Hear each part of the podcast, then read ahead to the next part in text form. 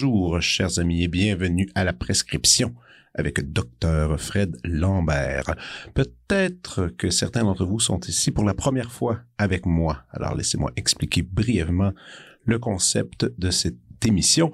J'accueille à chaque semaine une personnalité euh, que j'aime. Je vais pas avec des gens que j'aime pas, je vais avec, des gens que j'aime.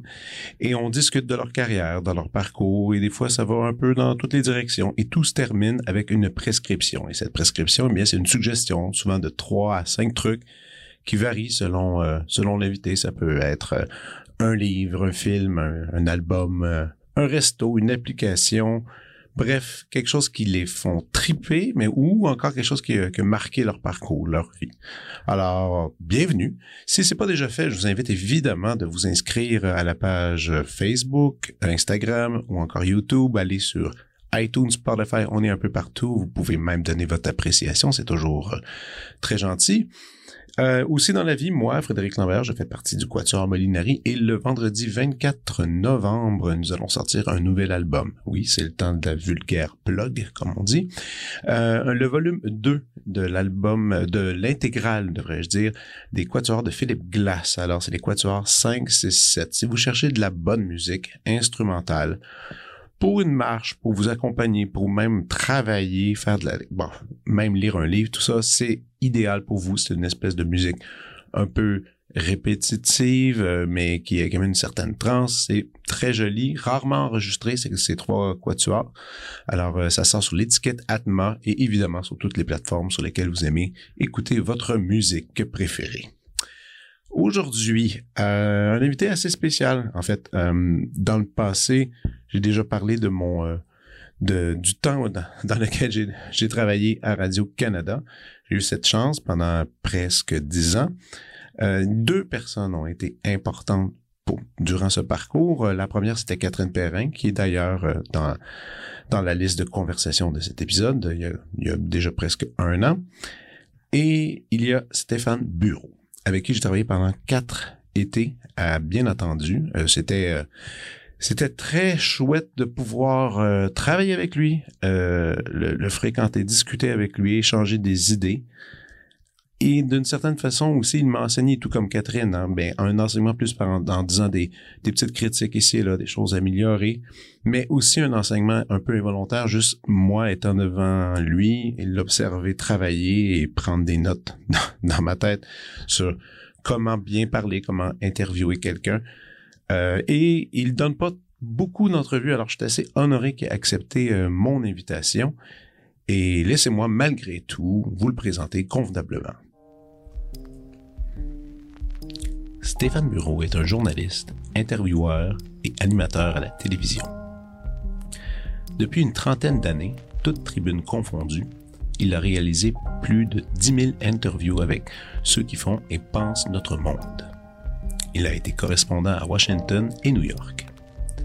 Stéphane a présenté le bulletin de nouvelles de fin de soirée au réseau TVA avant d'animer le téléjournal de Radio-Canada pendant cinq ans.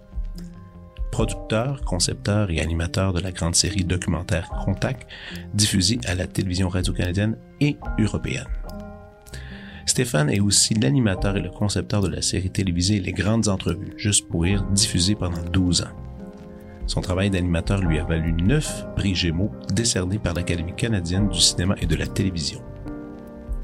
De retour à la radio de Radio-Canada en 2017, Stéphane combine pendant cinq ans toutes ses passions en animant une note de voyage à Ici Musique, une quotidienne estivale, bien entendu, en plus de produire un long entretien chaque semaine. En septembre 2022, Stéphane est à la barre du grand plateau d'information Le Monde à l'horaire, diffusé au réseau TVA. Son émission Contact est présentement disponible sur toutes les plateformes YouTube, Spotify, iTunes. Voici ma discussion avec Stéphane Bureau.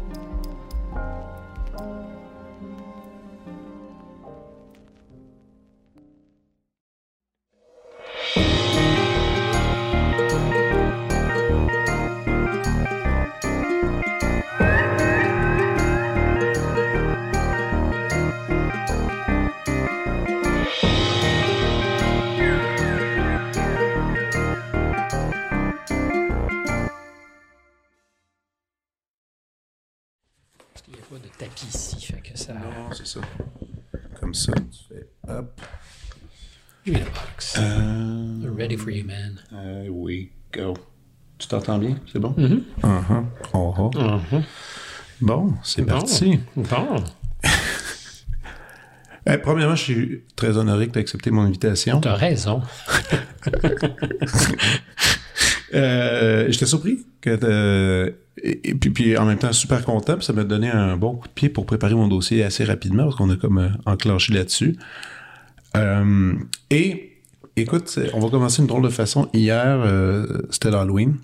Je te le confirme, je te le confirme. T'as-tu une belle Halloween? Là où j'étais, parce que j'étais au restaurant, c'était vachement sympathique. Euh, tout le monde était déguisé. En fait, il y a juste moi qui étais déguisé en Stéphane Bureau, puis Mhm. personne m'a reconnu. Euh, mais non, non, c'était sympathique, rigolo, mais mais mais mais j'ai pas passé l'Halloween. Disons les choses comme ça. Mais, D'ailleurs, moi, j'ai euh, la tâche de toujours de distribuer les bonbons. Euh, pendant Halloween, je- j'y vais pas. Même ma blonde va avec les enfants dans, le, dans, dans, le vif du spectacle. Et en donnant les bonbons, je pensais à toi. Parce que je me disais, c'est quand même curieux. le préambule de la question. Non, mais c'est- c'est c'est- c'est senti, là.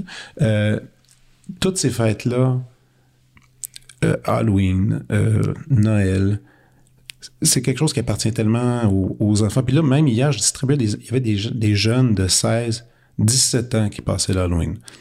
Tu vas me dire, c'est peut-être un peu vieux. Moi, je pensais à toi, je me disais, à 13 ans, tu quittais le nid familial, tu étais en appartement, tu partais un genre de business, tu es devenu un homme très tôt.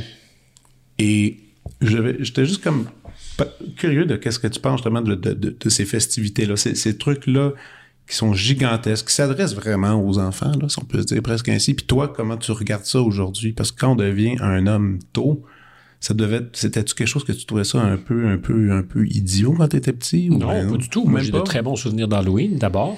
Puis je pense que les fêtes ne sont pas toutes les mêmes. C'est-à-dire que Noël, c'est pas du tout pour moi l'Halloween. Pâques, c'est pas l'Halloween, c'est pas Noël Non. non. plus, parce que les fêtes sont souvent des prétextes de réunion, réunion familiale, réunion entre amis. euh, donc, c'est important. Le rituel des fêtes est important. L'Halloween, ça a été dans ma jeunesse vraiment une grosse, grosse fête. Ma mère était bonne à nous préparer nos costumes. J'aimais me costumer. Euh, j'aimais ramasser le butin. J'aimais revenir et classer mes bonbons. Euh, Est-ce qu'à 13 ans, quand effectivement, ou 14, je me rappelle plus, j'ai choisi de vivre en appartement, je pensais beaucoup à l'Halloween, non, sans doute, mais tu me disais, il y avait des gens qui avaient 16, 17 ans hier. Alors, c'est borderline. Je me dis, vous êtes en train d'enlever des bonbons à des enfants. c'est pas cool. Mais, euh, donc, mon rapport au fait, si c'est ça le sens de la question, n'est pas du tout le même. Aujourd'hui, Noël, moi, j'adore ça. tu sais, En, Ah oui? février, je dis, ah, juste dix mois avant Noël. Mais pas parce que. je- ce que j'aime dans Noël, c'est le fait que tout le monde arrête en même temps. C'est les- l'espèce de trêve de toutes les pressions. Ça existe même pas l'été pendant les vacances. C'est peut-être la construction, tu as l'impression que. Un peu. Un peu. La- mais- surtout à Montréal, on dirait que la, la- la ville respire un peu à Oui, ce moment-là. Mais ça, c'est- cet aspect-là, moi, me plaît beaucoup. Euh, J'attends ça avec impatience, se lever nonchalamment, sachant que personne, mais vraiment personne, attend de réponse à rien. Euh, j'aime les lumières à Noël, j'aime la fête parce que je suis très affecté par l'absence de lumière à partir de ben, maintenant. Là, on est aujourd'hui le 1er novembre au moment où on enregistre. Et je sais que moi, je rentre dans un corridor. J'aime pas ça. C'est un couloir sombre euh, l'hiver, l'automne. C'est pour ça que j'ai passé beaucoup, beaucoup, beaucoup de temps depuis euh, 15 ans, 16 ans en Arizona. Normalement, j'étais au soleil à cette période de l'année. Alors, les journées sont pas très, très longues, mais il fait toujours beau. C'est une sacrée différence. Là, on est aujourd'hui à Montréal. J'étais à Paris la semaine dernière. C'était gris, pluvieux. Euh, je me plains pas du mois d'octobre parce qu'il fait très, très, très beau là-bas.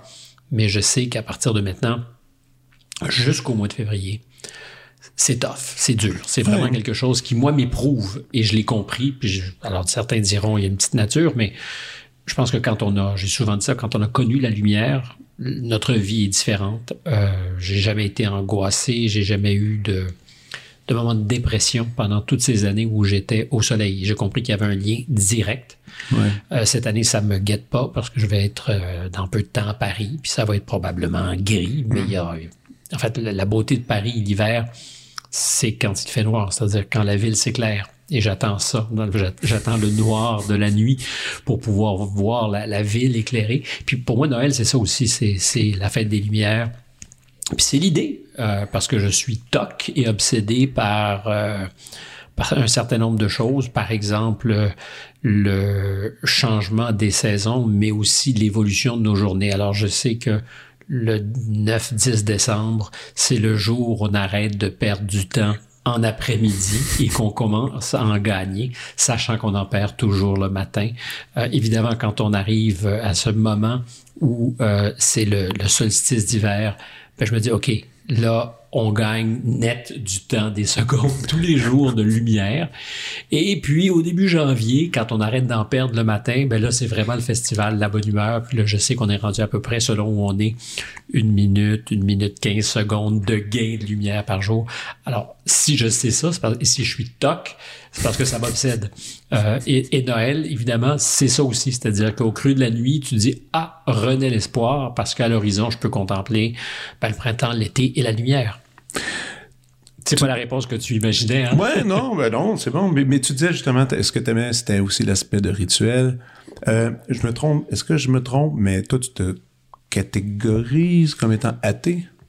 Euh, oui, oui, oui, tout à fait, ou agnostique, en tout cas certainement, parce qu'en général, les athées sont comme des religieux, c'est-à-dire qu'ils sont tellement convaincus, de savoir qu'il n'y a rien, euh, qui fondent des églises pour convaincre les autres qu'il n'y a rien. Alors, je suis agnostique parce que je ne suis pas capable d'avoir une certitude là-dessus, j'ai pas la foi. Euh, quoi qu'en vieillissant, je réalise que je suis très sensible euh, au Nouveau Testament, à certains textes, euh, aux évangiles, à ce que ça dit. Peut-être parce que le monde est, est dur, violent, manque de sens, et qu'on pourrait de façon nostalgique se dire à une époque où on était davantage tourné vers cette euh, loi informelle, certains diront formelle, euh, qui est liée ou qui sont liées au, à la Bible, que ce soit les commandements ou autre chose parce que la parole évangélique, c'est autre chose. C'est pas, pas des, des, règlements, mais c'est certainement une réflexion sur ce que sont les bonnes manières de, de, de, concevoir la vie et de faire société. Alors, je suis sensible à ça, mais je pense qu'on n'a pas besoin d'avoir la foi pour être sensible à cette parole.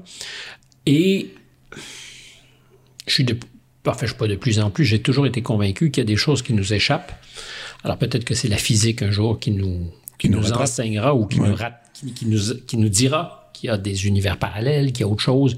Enfin, ça me semble court l'idée que tout soit dit. Euh, puis c'est la réponse matérialiste, c'est-à-dire qu'on vient au monde, on est un peu de chair des cellules, puis finalement euh, on, grandit, on vieillit, on mm-hmm. meurt, puis ça s'arrête comme ça. Je suis assez convaincu que c'est plus compliqué. Euh, compliqué au sens où il y a des, des forces qu'on n'imagine pas. Donc, j'ai une spiritualité, j'ai l'espoir que ça soit pas dénué de sens ce qu'on fait, mhm. j'en ai aucune idée. Alors, je suis un agnostique parce que j'ai pas de réponse, j'ai pas de certitude. Non, je pensais à ça, surtout considérant le nombre de gens que tu as rencontrés. Moi, en tout cas, ça fait pas longtemps, comme je te disais, bientôt je vais atteindre les, 100 épisodes. J'ai rencontré beaucoup de gens différents. Puis je me vois tout d'un coup, mes, mes, croyances commencent à, à changer. Il y a plus de questionnements par rapport à ça. Avant, j'y pensais pas du tout.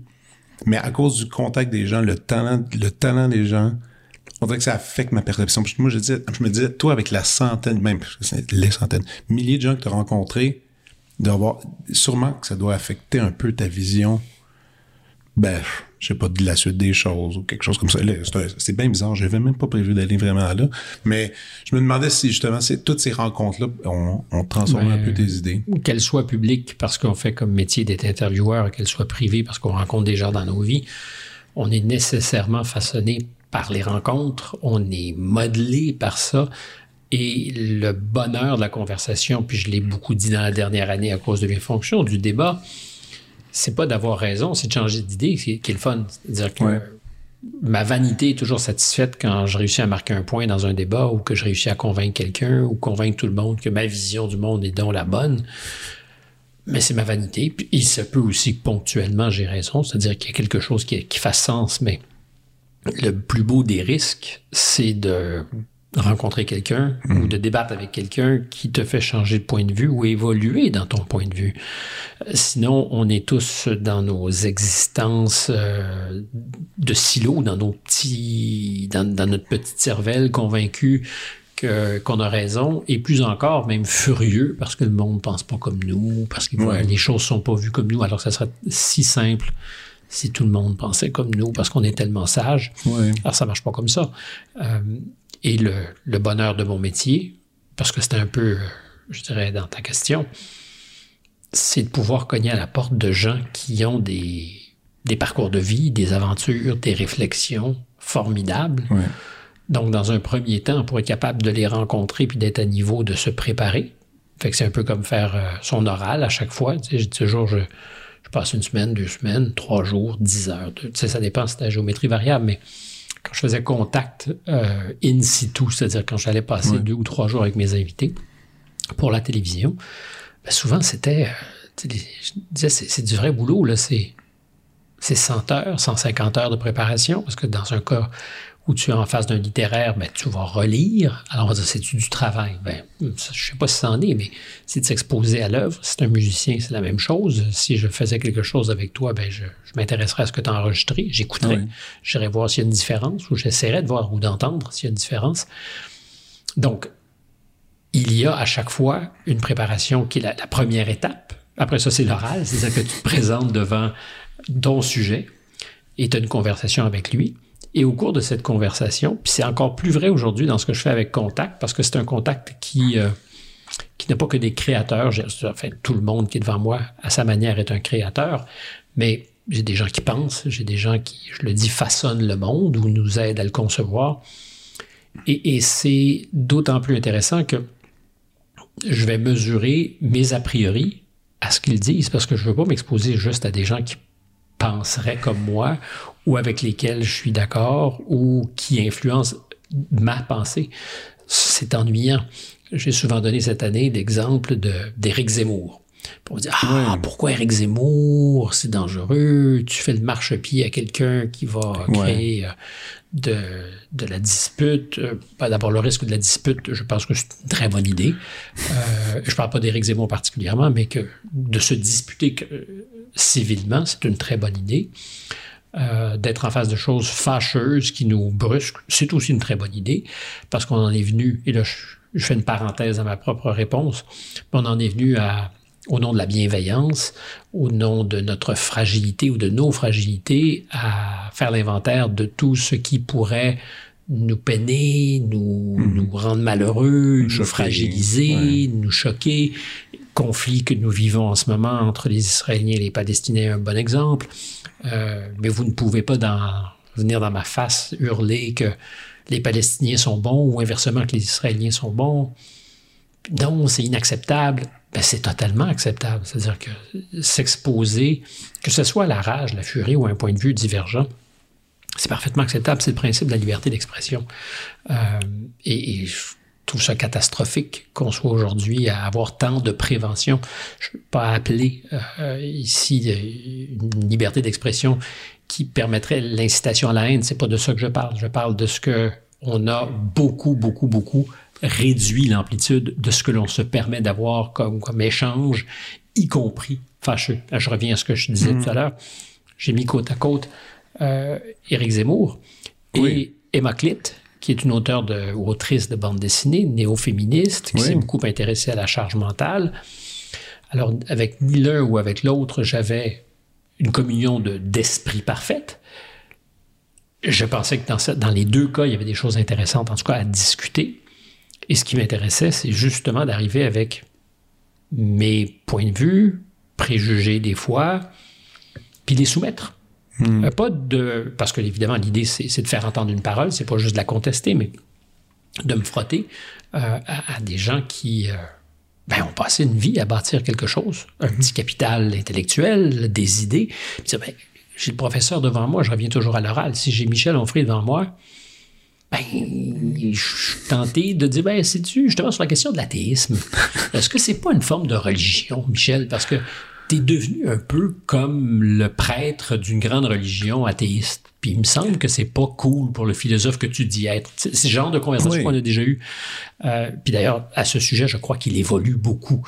C'est pas le bon mot parce que ça serait extraordinairement paternaliste, mais je pense qu'il a le, délitement civilisationnel l'a fait un peu comme je le décrivais tout à l'heure. Hmm. Euh, puis peut-être qu'il m'a inspiré, mais revenir à ce que sont nos fondements civilisationnels, des textes religieux souvent, sans pour autant avoir d'appétit religieux mhm. pour l'Église. Euh, intéressant. Mais dans ton cas, justement, tu vas aller chercher des personnalités, comme tes qui sont extrêmement différentes. Oui. Et ça, c'est ce qui donne justement un échange riche. Mais qu'est-ce que tu penses justement de tous ces, ces penseurs euh, super populaires en ce moment, là, un peu comme euh, Jordan Peterson, Douglas Murray, euh, c'est qui d'autre que je pensais l'autre fois? Je me disais euh, ah Sam Harris.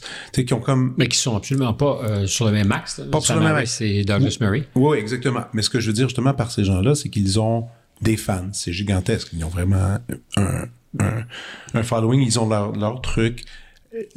Et parfois ils vont même ils vont les invités qu'ils vont qu'ils vont avoir vont rarement, euh, comment je peux dire, se confronter à eux. Eux vont être invités pour des tribunes, mais quand eux, ils font leur truc, ils vont inviter des choses qui... Jordan Peterson, de ce point de vue-là, est intéressant parce que il se trouve que je suis euh, curieux et, admiratif à certains égards de Jordan Peterson ah, depuis bien avant qu'il ne devienne le phénomène qu'il est devenu. Mhm. Avant son algarade avec la présentatrice à la télévision britannique quand il partait en Pour tournée. Magazine. Euh, donc avant, avant que ça n'arrive, euh, j'étais intéressé parce qu'il disait des choses intéressantes, euh, justement, d'abord parce que il est en matière de de, de, décryptage de notre idée, de notre passé judéo-chrétien, il est puissant. C'est quelqu'un qui s'est beaucoup intéressé à ça, donc ça, ça, moi, ça piquait ma curiosité. Et sur euh, l'affaire des, des, jeunes hommes, euh, l'angoisse, le désarroi des jeunes hommes, il avait des idées, des propositions une capacité à parler à ces gens à qui on ne parlait pas beaucoup, ce qui fait qu'au départ, d'ailleurs, il y avait un public qu'on regardait avec euh, inquiétude et circonspection parce que c'était justement ces, délaissés. Euh, Est-ce que c'était, euh, pour citer ici Hillary Clinton, des déplorables, mais les, les gars, les gars de 14, 15 à 29, 30, 35, c'est-à-dire des, des, gens mal dans le... Je dis des gens, il n'y a pas de généralité à faire, mais une population qui est désarçonnée, déboussolée. Qui se cherche. Qui se cherche, dont les repères ont été effacés ou, disons, dévissés, mhm. qui euh, ont de la difficulté avec les femmes, qui ont de la difficulté à savoir ce que c'est que d'être un gars. Puis Jordan Peterson leur parlait. déjà, en soi, je pense que c'était problématique pour certains. Euh, alors, je reviens à Jordan Peterson, il m'intéresse depuis toujours, et c'est un cas de figure aussi euh, je répéterai intéressant, dans ce qu'il fait maintenant comme intervieweur, podcaster, parce qu'il occupe une place souvent plus importante que celle qu'il donne à ses invités. Mhm. Je l'ai écouté la semaine dernière avec euh, Glenn Greenwald, que j'aime beaucoup. Ah oui. Puis continuellement, dans le fond, il dépliait, déroulait le, tapis de ses convictions, puis disait Qu'est-ce que t'en penses? Qu'est-ce que t'en penses?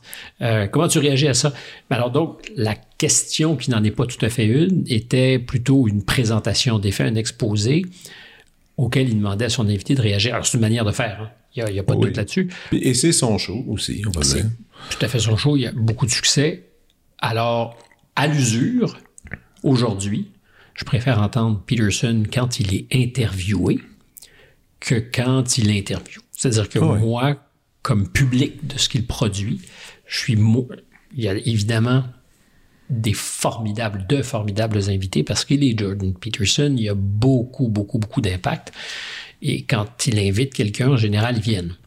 Et aussi souvent des, des voix, euh, pas plus rares, mais certainement moins présente dans les médias traditionnels. Donc pour ça, c'est intéressant aussi, mais je le trouve pas terrible finalement comme intervieweur.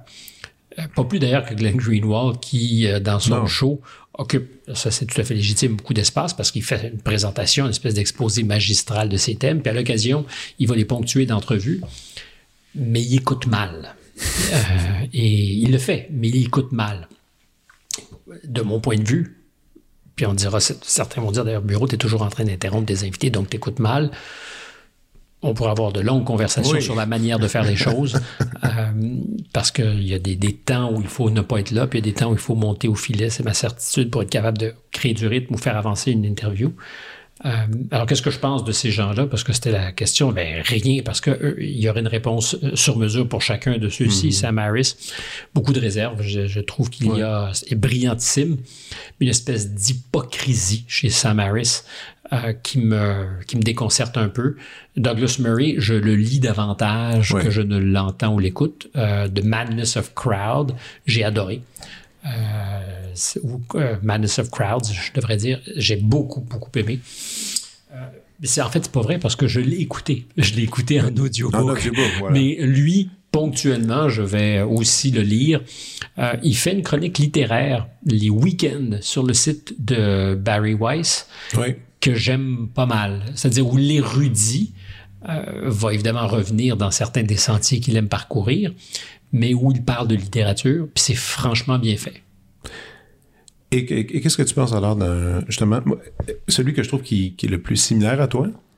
Pour moi, c'est un gars comme Lex Friedman, tu sais. Dont, je... Il est bizarre. C'est-à-dire que c'est vraiment. Ah, moi, je l'adore. C'est, mon, préféré. Je, suis, je suis d'accord, puis il marche je, suis, si on ouvrait mon ordinateur, en train d'écouter l'entretien qu'a fait avec euh, Jared Kushner, ben donc le beau-fils de Donald mm-hmm. Trump, qui était euh, aux manettes sur les questions du Proche-Orient. Mm-hmm. Et le bilan de l'administration Trump au Proche-Orient, d'ailleurs, est certainement pas le pire des dernières administrations, mais c'est pas une blague. Je ne suis pas du tout ironique, je suis pas deuxième degré. Quand tu regardes les résultats, euh, alors, il y aura plein de gens qui nous écoutent pour dire, mais que penses-tu du déplacement de l'ambassade américaine à Jérusalem? Mais je pense que il a fait ce que le corps législatif avait décidé de faire en 97 ou 98, c'est-à-dire que le Congrès avait voté pour déménager l'ambassade et ils n'ont jamais trouvé le courage d'aller jusqu'au bout.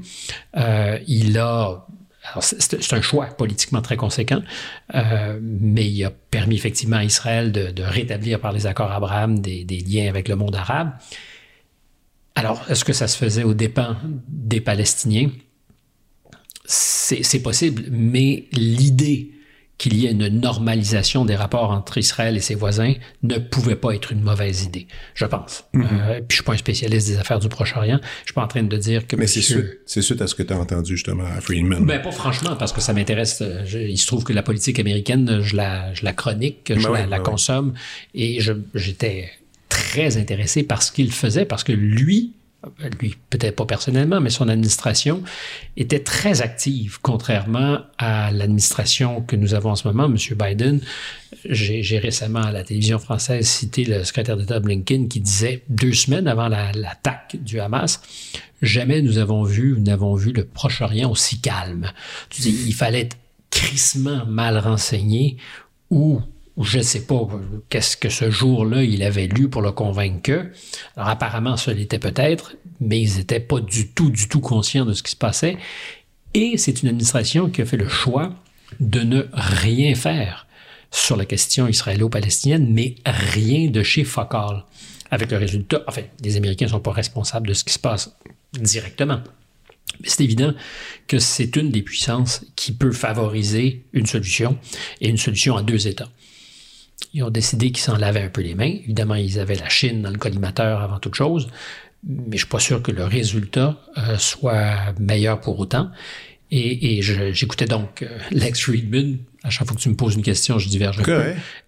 Et j'ai trouvé qu'il était non seulement intéressant, mais euh, ça changeait un peu de voir l'accueil ou la manière avec laquelle Jared Kushner a pu s'expliquer. Parce qu'en général, tu pars, euh, si tu lis le New York Times ou si tu lis autre chose, Jared Kushner va commencer par t'expliquer que il est un peu imbécile, que c'est le gendre de, euh, qu'il... Euh, c'est tellement laudé qu'avant d'écouter, ben, tu te dis que là, il n'y a rien à faire là. Hmm. J'ai pas de réponse définitive sur Jared Kushner. Ce qui m'intéresse, ce qui m'intéresse, c'est le traitement. J'ai trouvé ça non seulement correct, mais utile parce que j'ai pu l'entendre exposer ah euh, sa pensée. Et que tu l'aimes ou pas, ou qu'il soit compétent ou pas pour toi, ça a été pas mal euh, l'un des piliers de la politique américaine au Proche-Orient pendant quatre ans, de 2016 à 2020. Tu peux pas faire fi de ça. Avec des précédents, avec des, avec des, des affaires qu'on n'avait justement jamais vues dans l'histoire entre Israël et ses voisins, c'est-à-dire des, des, ententes de paix qui ont été négociées. On était à quelques semaines peut-être d'une normalisation des relations entre Tel Aviv, Jérusalem et Riyad, euh, l'Arabie saoudite. Personne n'aurait jamais parié là-dessus. Euh, alors, est-ce que ça me réconcilie avec l'Arabie saoudite? Non. Euh, mais ce que ça fait, c'est que tu te retrouves dans un monde où le risque d'explosion est peut-être moins grand si Israël a des relations un temps soit peu normales avec ses voisins. Mm-hmm. Est-ce que ça doit exclure une solution pour les Palestiniens? La réponse, c'est non. Tu m'as pas posé la question, mais je le dis parce qu'on a fait la preuve qu'en dehors d'une solution politique, il n'y a pas de sécurité pour personne. Tu peux pas penser que l'affaire est pliée parce que pendant deux ou trois ans, avec ton, ton monstre militaire, Tzahal, arrives à la, et tes services de renseignement, tu arrives à la conviction que tu n'as pas besoin de régler parce que tu contrôles. Et là, la preuve de, de ce qu'il contrôlait a été faite, il ne contrôlait pas. Je ne sais pas si d'ailleurs leurs ambitions de détruire le Hamas réussiront jamais. Euh, c'est très difficile. Il n'y a, pas beaucoup dans l'histoire de guerre, et c'est un état de guerre entre Israël et, et certains groupes palestiniens. Il n'y a pas beaucoup de, de précédents dans l'histoire ou de guerre qui ne se sont pas un jour réglés. C'est-à-dire que ça demande un règlement politique une volonté réelle d'arriver à des relations pacifiées. En dehors de ça, c'est infernal. Et je crois encore une fois qu'Israël a pensé qu'ils étaient capables, avec une espèce d'exosquelette sécuritaire, de contrôler la patente et dire on n'a pas besoin de, rentrer dans le cauchemar des, négociations. Et c'est vrai que c'est pas simple. Mais euh, ça donne les résultats aussi que, l'on voit aujourd'hui. Je reviens à l'ex. Euh, il donne la parole à des gens avec euh, efficacité et souvent me fait voir des personnages sur lesquels j'avais justement une opinion. Je me fais Ah, ben c'est autre chose. Jared Kushner, je pensais pas que c'était un niaiseux du tout. Euh, je l'ai écouté, je l'ai lu ailleurs. Mais ce segment-là, là, il y a dix jours, j'ai trouvé que c'était instructif.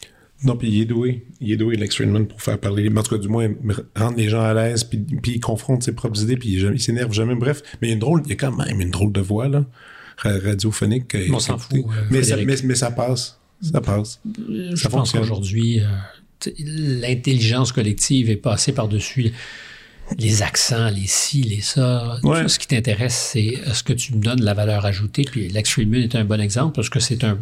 C'est des fois même un peu. Euh, malhabile, c'est un peu ah mécanique. Euh, c'est pas fluide, fluide, mais. C'est pas très grave. Ben c'est non seulement pas grave, la seule chose qui compte, c'est qu'il y avait un million et demi de personnes qui l'ont écouté. The proof of the pudding is very much in the listening. Tu parlais d'intelligence, on est un peu là. Euh, avec le temps, euh, je remarque que les gens que j'aime beaucoup, que je respecte pour leur intelligence, pour leur projet, pour leur carrière, souvent, on ne sont pas allés longtemps à l'école. Je le remarque de plus en plus. Et euh, toi, t'es allé, t'es allé jusqu'où à peu près dans, dans tes études? Jusqu'où à peu près? Non, mais c'est parce que, je, parce que j'arrive, pas à avoir une réponse exacte. J'ai vu que t'as fait un peu des études russes à Concordia. Oui, tout à fait. En fait, j'étais plutôt à Concordia euh, au Liberal Arts College, qui est euh, l'équivalent de ce que pourrait être un petit prep school sur la côte est américaine. C'est-à-dire que c'était les humanités, c'était le programme des humanités qui était enseigné pour l'équivalent de 60 crédits sur un bac. Et tu devais aller chercher 30 crédits dans un autre secteur, dans ce cas-ci, Russian Studies pour moi. Parce qu'à l'époque, c'était un monde bipolaire où Américains et Russes se faisaient la guerre froide. Et j'avais pas la conviction, mais l'intuition que je connaissais un peu les États-Unis, euh, moins la Russie. Donc, c'est aussi bête que ça. C'est pour ça que je me suis donné aux études russes, appelons ça comme ça, pour l'équivalent d'une mineure. Mais ça répond pas à la question non plus, qui était où est-ce que tu es arrêté? Parce que finalement, je pense avoir rien complété après le primaire. Voilà. Euh, au secondaire, euh, il devait me manquer un cours ou deux quand je rentrais au cégep. Au cégep, j'ai fait mon cégep très rapidement avec euh, peut-être une pause de deux ans entre le secondaire et le cégep, je me rappelle pas exactement. Puis quand j'avais mon cégep, je suis rentré genre cours d'été, euh, 10 ou 11 cours à l'automne, 10, 11, 12 cours à l'hiver, puis cours d'été. Donc j'ai fait presque mes deux ans en 14 mois. Puis il me manquait des crédits pour rentrer à l'université. Au Liberal Arts College, une des, des voies d'accès, c'était un examen, euh, un essai, puis il y avait un examen, je ne me rappelle plus exactement. Euh, alors j'avais fait l'examen, sachant qu'il me manquait pas beaucoup de choses, puis ils ont consenti à, me le faire passer, puis à, l'analyser. Euh, puis ils m'ont dit, ben, viens, et puis tu finiras ton cégep. Parole d'ivrogne, j'ai pas fini mon cégep, mais j'ai continué à l'université.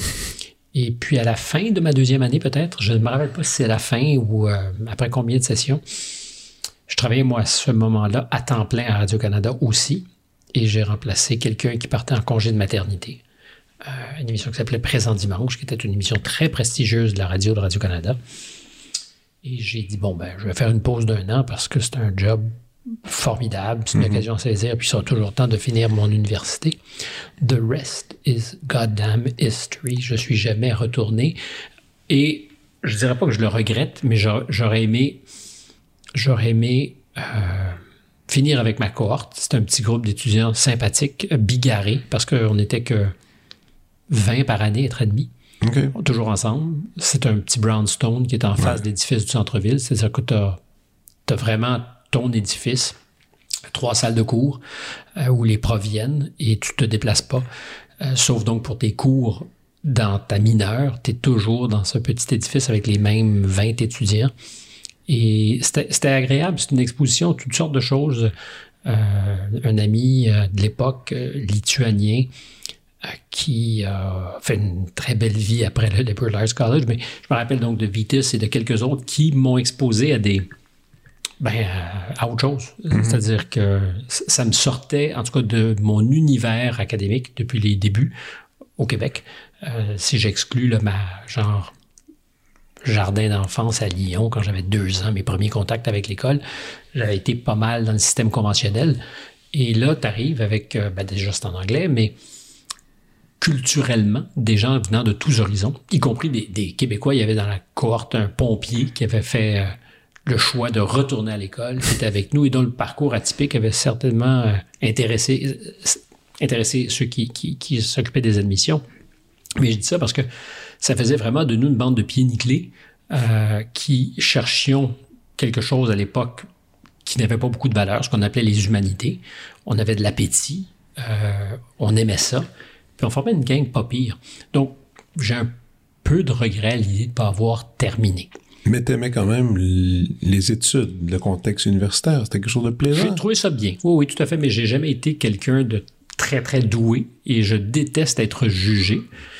Tu me diras, tu as choisi le mauvais métier. Ouais, quand même. Ben, quoi, as quand même une pas pire solution en essayant, en te déconnectant des réseaux sociaux. Ça, c'est une bonne façon de. Oui, mais ça n'existait pas pendant l'essentiel de ma carrière. mais en ce moment, mais oui, euh, parlons-en avant, dans ce temps-là, quand tout se passait justement sur les journaux, la radio, la critique, tout ça, est-ce que tu la, tu la lisais, tu, tu l'apprenais sur toi ou, pas, ou tu laissais ça passer? Parce qu'en ce moment, tu laisses quand même un peu passer ça, non? En, étant justement pas présent sur ces réseaux-là. Ben, deux choses. Euh, la critique, qui était effectivement celle des journaux, un peu de la radio à l'époque où moi je commence. D'abord, elle n'était pas nombreuse. Il n'y avait pas tant de gens qui faisaient de la critique, mais ça pouvait être dur, comme ça pouvait être extrêmement sympathique. Euh, comme n'importe qui, je préfère me faire dire Oh, j'ai lu quelque chose de vraiment flatteur à ton sujet dans la presse. Louis Cousino semble respecter ton travail. Et puis quand tu as 20 ans ou 21 ans, tu dis Ouais, c'est bien mérité. Mais très, très, très rapidement, c'est comme les codes d'écoute pour moi. Je répète toujours la même chose. J'ai. Eu des succès de codes d'écoute pour des émissions dont j'étais moyennement fier ou j'aurais accepté comme critique, puis j'ai eu des, des codes d'écoute euh, abyssal pourri pour des émissions sur lesquelles j'avais travaillé très fort et dont j'étais très fier. La critique, c'est un peu la même chose. Il arrive que la critique dise parfaitement euh, la vérité, c'est-à-dire qu'il te, il pour les bonnes raisons. C'est embêtant parce que tu peux pas t'obstiner avec quelqu'un qui dit quelque chose que tu sais être. Hmm. Euh, mais c'est vrai du courrier des lecteurs. Tu as vécu avec moi l'expérience des vendredis, bien entendu, où je faisais le courrier des lecteurs. Alors, des fois, je me, me faisais plaisir en étriant à mon tour quelqu'un qui est un peu euh, dispersé dans sa pensée ou quelqu'un qui. Mais j'ai souvent donné la voix à des gens qui me corrigeaient, euh, qui me disaient. Puis moi, je pense que c'est. C'est bien, d'abord parce que si tu fais un exercice de courrier, c'est pas juste pour que ça soit un gigantesque blowjob qui te soit fait. Euh, tu ne veux pas que ce soit juste du monde qui sont devant toi, BA. Euh, parce que si quelqu'un t'écrit en disant, vous savez, vous avez un peu échappé cette question, ben, tu dis, il y en a peut-être d'autres qui ont entendu la même chose, et c'est pas mauvais de le partager. Puis quand tu le fais, euh, c'est. Moi, j'ai la conviction que tu te corriges davantage. C'est comme quand tu veux changer une mauvaise habitude. Euh, je fais ça en ce moment. Moi, je. Moi, je. Ça me, alors, à chaque fois que je dis moi, je, je m'interromps dans la conversation, puis je me, je me mets à l'amende. Oui. Et ça, ça agace évidemment ceux qui sont autour de moi parce que ça arrive souvent.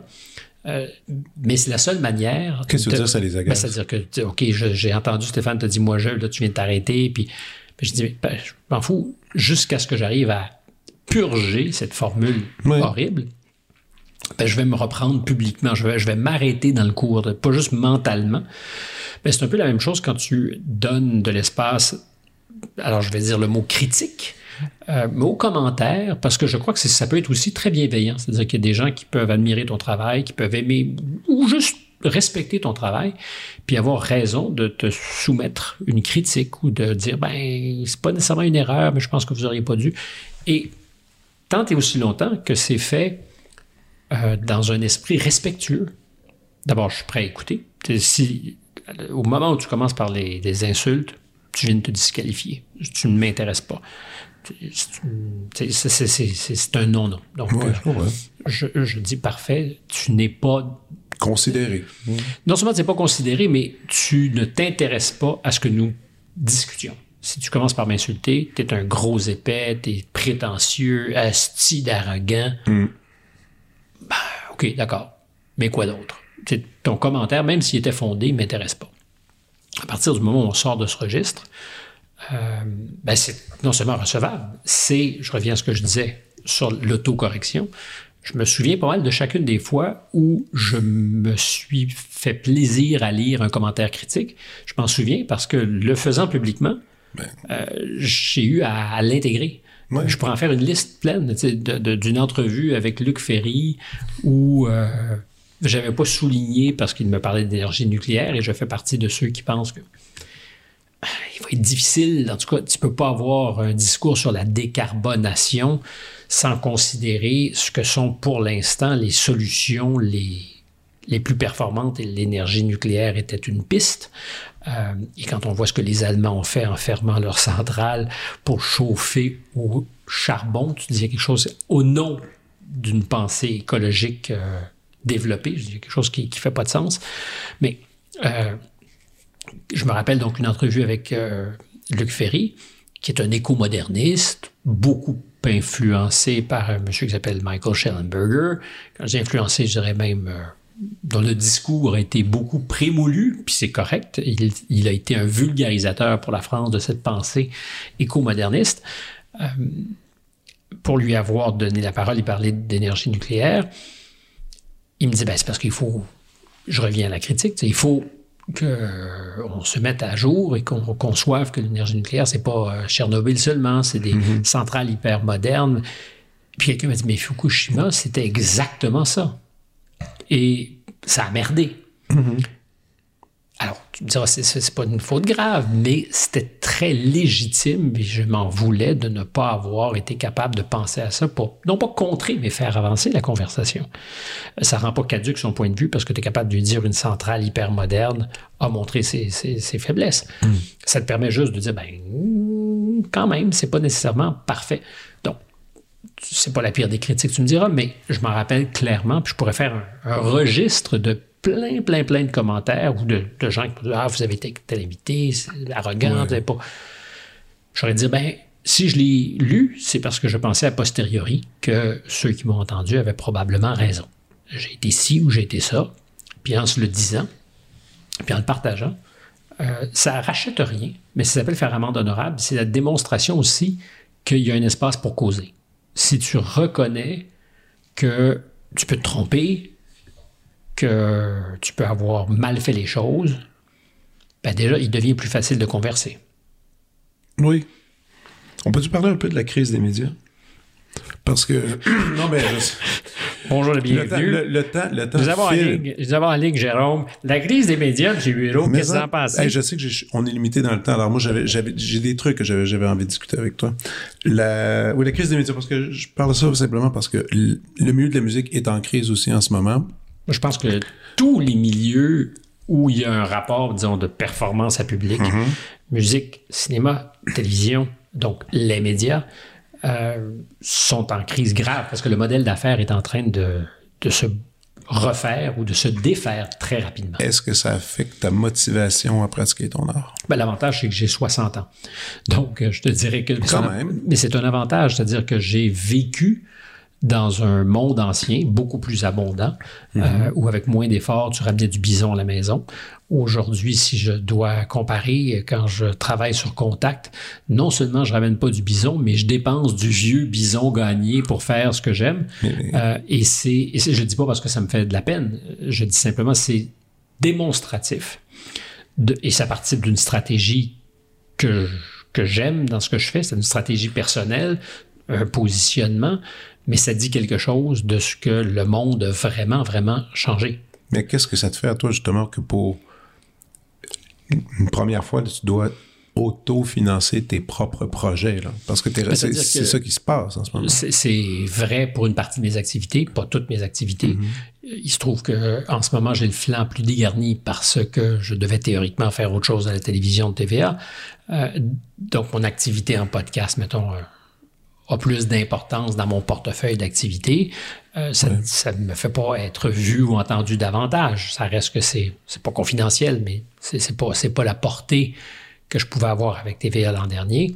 C'est pas les revenus non plus. Je gagnais ma vie l'an dernier, alors je la gagne avec d'autres choses. Mais ce que je te dis, c'est que mon podcast en ce moment occupe proportionnellement plus d'espace dans ma vie, mais je fais d'autres choses aussi parce que je dois considérer que gagner sa vie, c'est pas une mauvaise idée. Je suis pas au-dessus de ces contingences-là, mais c'est de plus en plus difficile. Euh, il n'y a pas beaucoup de valeur ajoutée aujourd'hui. C'est-à-dire que les radios, les télévisions, on dit ben, tu fais 10 minutes, 10 minutes, c'est 200 pièces. C'est comme euh, au poids. Euh, une livre de steak haché ou une livre de filet mignon, ça pèse une livre.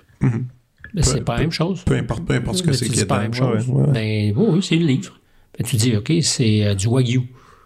C'était massé à la main au Japon pendant. Non, c'est une livre. et c'est 75 cents. OK. Ben, c'est beaucoup ça. C'est beaucoup. Alors, il y, a, des exceptions qui font mentir cette affirmation, mais elles sont de plus en plus rares. Et pour le reste, c'est une commodité. L'information, le, divertissement, c'est une commodité. C'est euh, quelque chose qui euh, a de moins en moins de valeur ajoutée, sauf pour ceux qui ajoutent de l'extrême valeur ajoutée.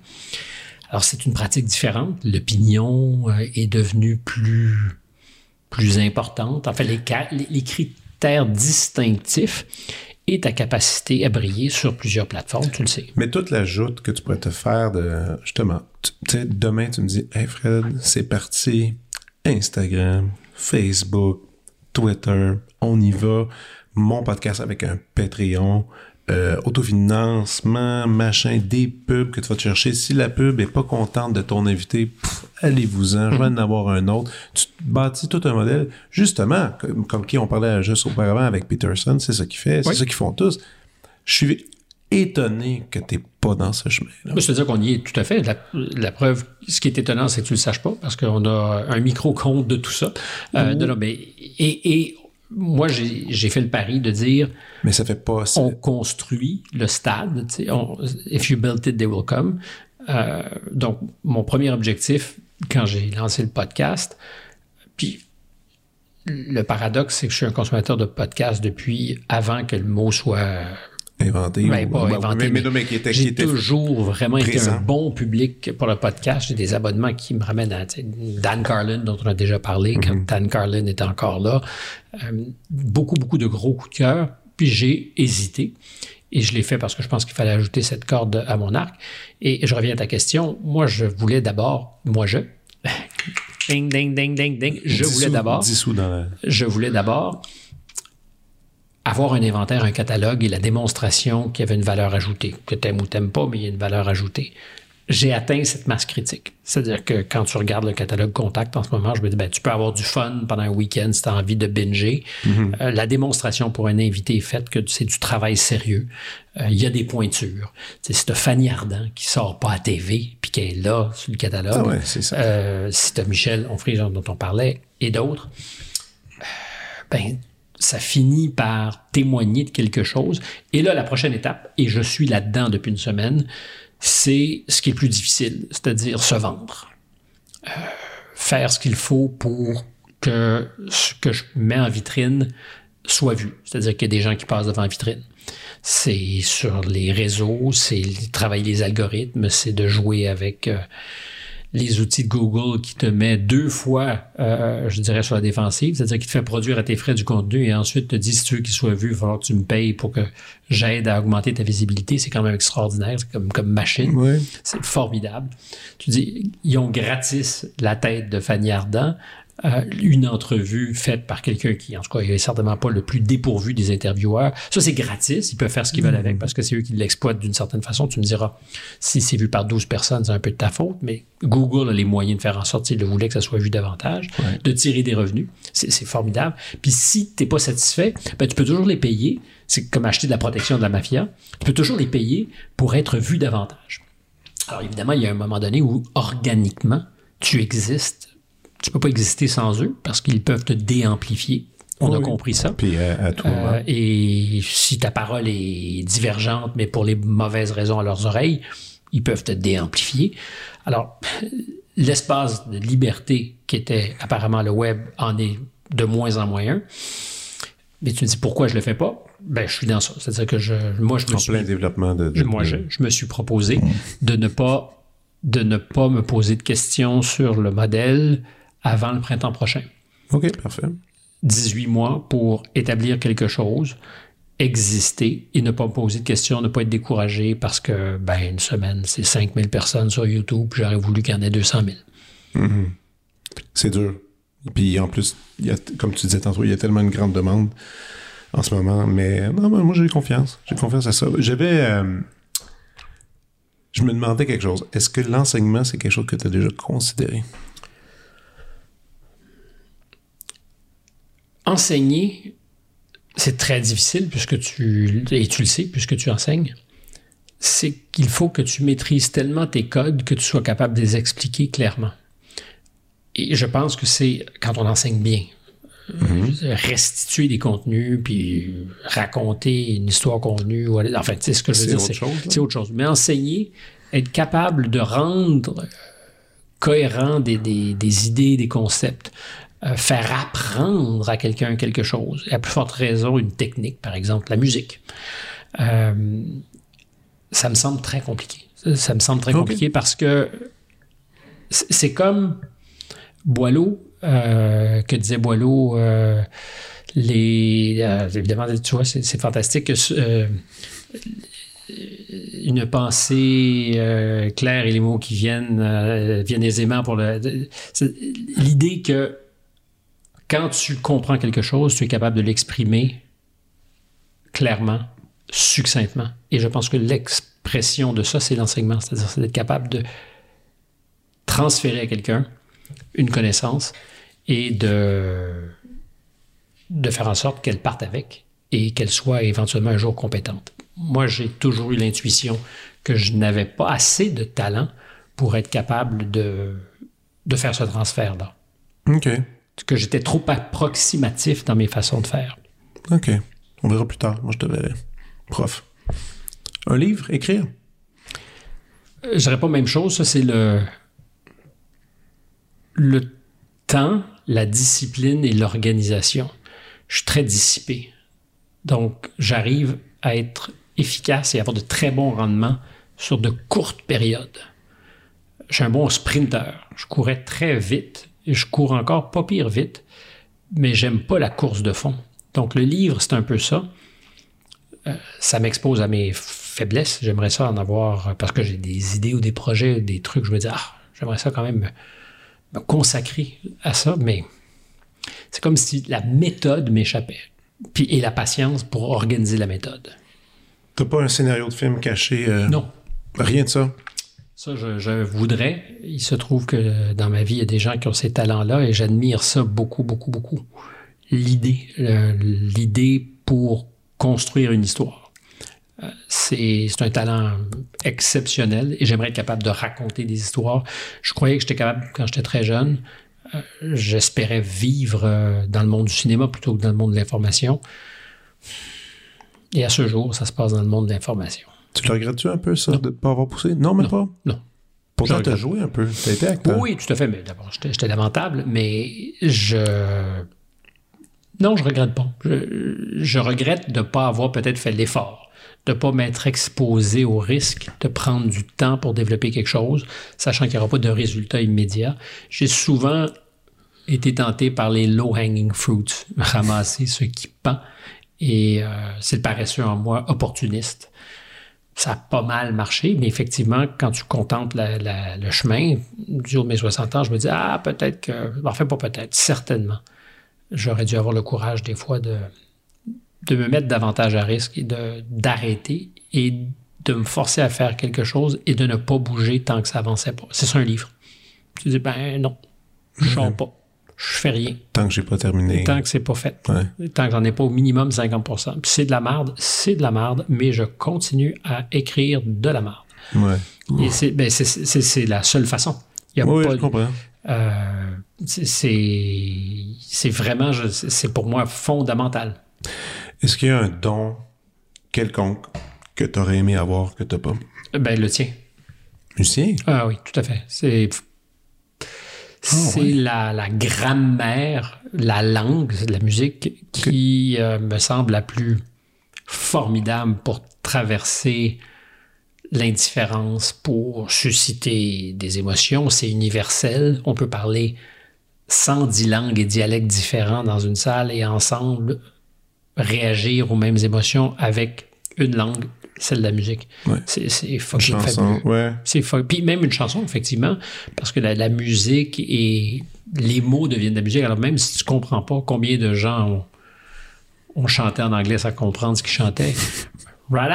Et, et- et- mais pourtant, tu vivais une expérience. Donc c'était même pas les mots, c'était pas le sens de la chanson. C'est ce que ça créait d'émotion en toi.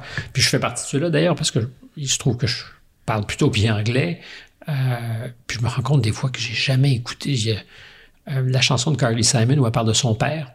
Euh, Total Eclipse, pas ça c'était Bonnie Tyler, mais euh, tu sais de quoi je parle. Oui, oui, oui. You're so vain. Même les mots, je les connais pas.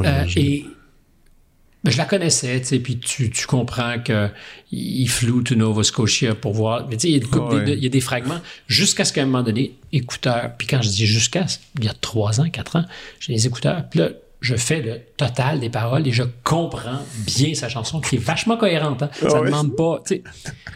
Mais je me suis dit, c'est une chanson que j'adore et pourtant, j'avais une idée vague de ce qu'elle disait. Ouais, mais en même temps, l'émotion qu'elle te procurait était comme C'est ce que je te dis ça donc sur ce qu'est la musique. Ça fait ça. C'est quand même cool. Non, j'avoue. Ah, merci, ça me fait du bien d'entendre ça. C'est vrai que mon métier est quand même, euh, quand même, il est quand même chouette. Enlève quand même, c'est vraiment boiteux, ça. Il n'y a pas de quand même. Ah, je suis quand même heureux. Ah, je suis quand même. euh, nah. je, te- je te le suggère. Il n'y a pas de quand même. C'est un métier formidable et en plus, t'es crissement bon. Ah, t'es fin. puis c'est- Mm, non, je pense que t'es juste crissement bon. Et puis c'est- un talent combiné à des efforts. Et euh, c'est c'est magique. Il se trouve que moi, j'ai une sœur qui est musicienne. J'ai envie. Mon Dieu, ça. c'est vrai, c'est vrai. j'avais oublié J'ai envie ça. ça. Euh, je trouve que c'est vraiment. Être docteur en droit, ça m'ennuie. C'est pas que ça m'ennuie, mais ça, ça m'impressionne. C'est même pas le bon mot. C'est pas le moins impressionné, ça t'intéresse pas. pas- Oui, mais maîtriser la musique, je trouve que ça, ça relève un peu de la magie.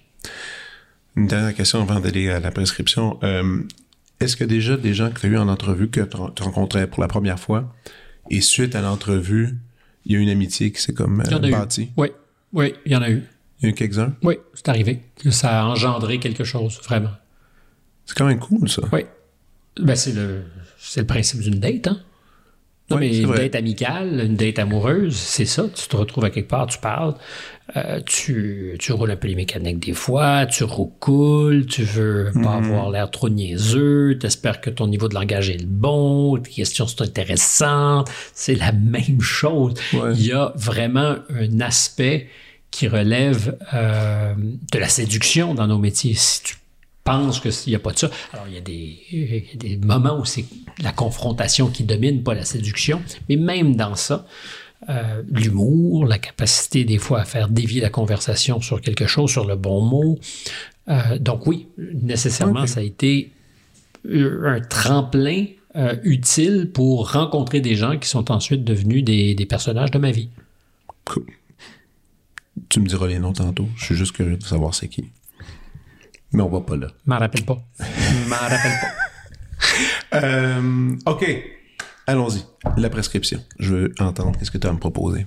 Euh, définis ce qu'est pour toi la prescription. Ah, euh, ob- objet d'art, euh, soit un livre, un film, un podcast, télévision, film, un resto, une app, soit créatif, quelque chose qui te fait triper, quelque chose que tu souhaites qui qui- quelque chose- musicalement- quelque chose que tu, sais- tu souhaites que tout le monde écoute. Euh, Ou musicalement, parce que je suis certain que c'est sous l'écran radar de 99,9%, sinon 100% de ceux qui nous écoutent. Là, tu me diras, c'est très arrogant de savoir ça d'avance. Wow. Mais The Dip. The Dip est un band de l'Oregon formé à l'université par des musiciens qui étudiaient jazz, mais certains même classiques. Ils font du genre de big band pop très cuivré. OK. Je les adore. Je trouve ça vraiment bon. Et euh, il y a un lien avec ma deuxième suggestion qui, elle, est plus mainstream. Euh, Saint Paul and the Broken Bones, que j'aime beaucoup, groupe de l'Alabama, qui justement a fait revivre pour moi les cuivres dans la, grosse pop. Je dis pop, c'était à la frontière du jazz, de plein de choses et de dip, vraiment très bon. Fait que je recommande et vous serez in dans toutes les soirées parce que vous arriverez avec des, suggestions musicales que personne n'a entendues. Je- J'avoue, je connais même pas. Là. Mais t'as pas besoin de l'avouer. Je voulais pas te torturer là-dessus. Là, Bon, un peu. Non, Bon, mais euh, je pense en note de dip. Et euh, si tu veux le chercher, tu peux même en mettre un extrait à ton microphone. Je te dirai lequel des disques. Sinon, mon Ah, téléphone, non, moi, il est pas pour. vrai. Ah, non, je peux pas le faire, excuse. Ah, Sorry. j'irai le chercher, mon téléphone, moi. Va te faire entendre Mais en même temps, c'est que si on met de la muse. Ah oui, tu te retrouves, et euh, voilà. J'ai voir un petit drapeau, puis c'est pas sûr que les gens pourront euh, ensuite écouter notre conversation, alors je préfère pas. Faisons pas ça. Euh, littérature, alors vraiment aucune nouveauté. Ce sont des livres fondateurs, je l'ai souvent dit, donc ça ne me gêne pas de le répéter parce que je crois pas non plus que on se lassera jamais. Le Comte de Monte Cristo, très très très important dans ma vie et je l'ai relu plus d'une fois. Que j'ai acheté à cause de toi. Ben, c'est, Tu m'avais dit, tu m'as dit ça, c'est une lecture obligatoire, Ah, ça? Je suis convaincu que c'est une lecture obligatoire. C'est palpitant, c'est bon, euh, c'est grandiose et ça. Retourner dans le roman, pour moi, c'est de fermer les, les volets puis d'être dans un univers mais, totalement à moi, romanesque. J'adore. Euh, The Razor's Edge, Somerset Maugham, roman initiatique, très important. Et dans le même esprit du roman initiatique, euh, The Fountainhead de Ayn Rand, que j'ai beaucoup, beaucoup aimé, mais que j'ai découvert à 16, 17, 18 ans. Ça, alors, les, gens qui, qui savent de quoi je parle vont dire Ah oui, c'est un, un- un libertarien, euh, légèrement réactionnaire. Euh, oui. Non. C'est-à-dire que c'est pas parce que tu aimes un roman que tu adhères à tout ce Non. qui. Mais mon. Partie de mon code euh, existentiel moral a été taillé dans le roc de sa pensée. Il y a quelque chose qui, qui m'a vraiment. Ou, ou de ce roman. Euh, et. et, euh, J'allais dire peut-être par extension. parce que Ayn Rand, c'est- c'est pas facile si on fait, par exemple, Atlas Shrugged. C'est long, c'est c'est- intéressant, puis ça, ça décrit notre époque d'aujourd'hui. C'est formidablement bien, mais de façon angoissante aussi, parce que si tu vas au bout de la conclusion qu'elle tire, ben, tu dis, ça va pas être le fun pour les prochaines années. Euh, mais ça, ce sont mes, mes, mes lectures peut-être euh, fondatrices. C'est important, ça compte. Musicalement, je vous dirais que tous azimuts Bach. Euh, et Bach, surtout quand c'est pour un instrument seul. Que ça soit le clavier ou que ça soit le violoncelle, je trouve que c'est c'est là que tu prends la mesure du génie. C'est-à-dire que sans, sans orchestration, sans, sans ajout d'autres instruments, Et sans compromis, on le dit pas assez, mais un artiste qui joue du back solo, il a pas besoin de justement s'adapter au piano ou à l'orchestre. Non, il est, seul avec ses idées, il peut faire ce qu'il veut avec le texte et c'est souvent très révélateur. et ça se décompose. La preuve, c'est que ça a été fait plusieurs fois. Ça se, l'interprète va ajouter quelque chose à la partition qui est exemplaire. Donc, Exact. en toutes circonstances, quelle que soit la saison. Euh, puis un restaurant. Alors, une suggestion pour ceux qui partiront en voyage.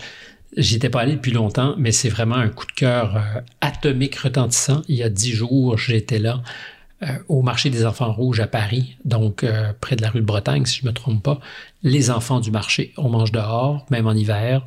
À ce moment-là, la, la place ferme avant 4 heures. Pas de réservation. Ça ouvre à midi les week-ends. C'est une bonne idée d'être là à midi moins 5. Et c'est phénoménal. C'est vraiment très chouette. Un accueil extraordinaire et une bouffe magnifique. C'est vraiment fantastique. Et ben, ça existe, j'imagine, dans les guides, mais c'est pas une proposition, disons, conventionnelle. Cool. Merci. Euh, Stéphane, tu, ici, dans cette pièce, tu m'avais déjà, je t'avais demandé quelques conseils pour, euh, ben, je commençais le podcast, je demandé des conseils de préparation. Tu dis pas de cash? Pas de cash, exactement. Et euh, tu m'avais dit, ah, moi, la veille d'une grosse entrevue, euh, je me refais cette conver- je me fais la conversation avec l'invité plusieurs fois. Tous les scénarios sont comme Oui. dessinés. Puis là, tu disais, quand j'arrive devant la personne, j'ai déjà parlé, c'est fait. Ben, je parle avec mon invité, effectivement, virtuellement. virtuellement. Tu disais que c'était une pratique que tu faisais couramment. J'ai commencé à le faire. Je l'ai fait hier. Je t'ai parlé euh, longuement. Et euh, ben, c'est cool quand même parce que c'est rien s'est passé comme je pensais. Donc.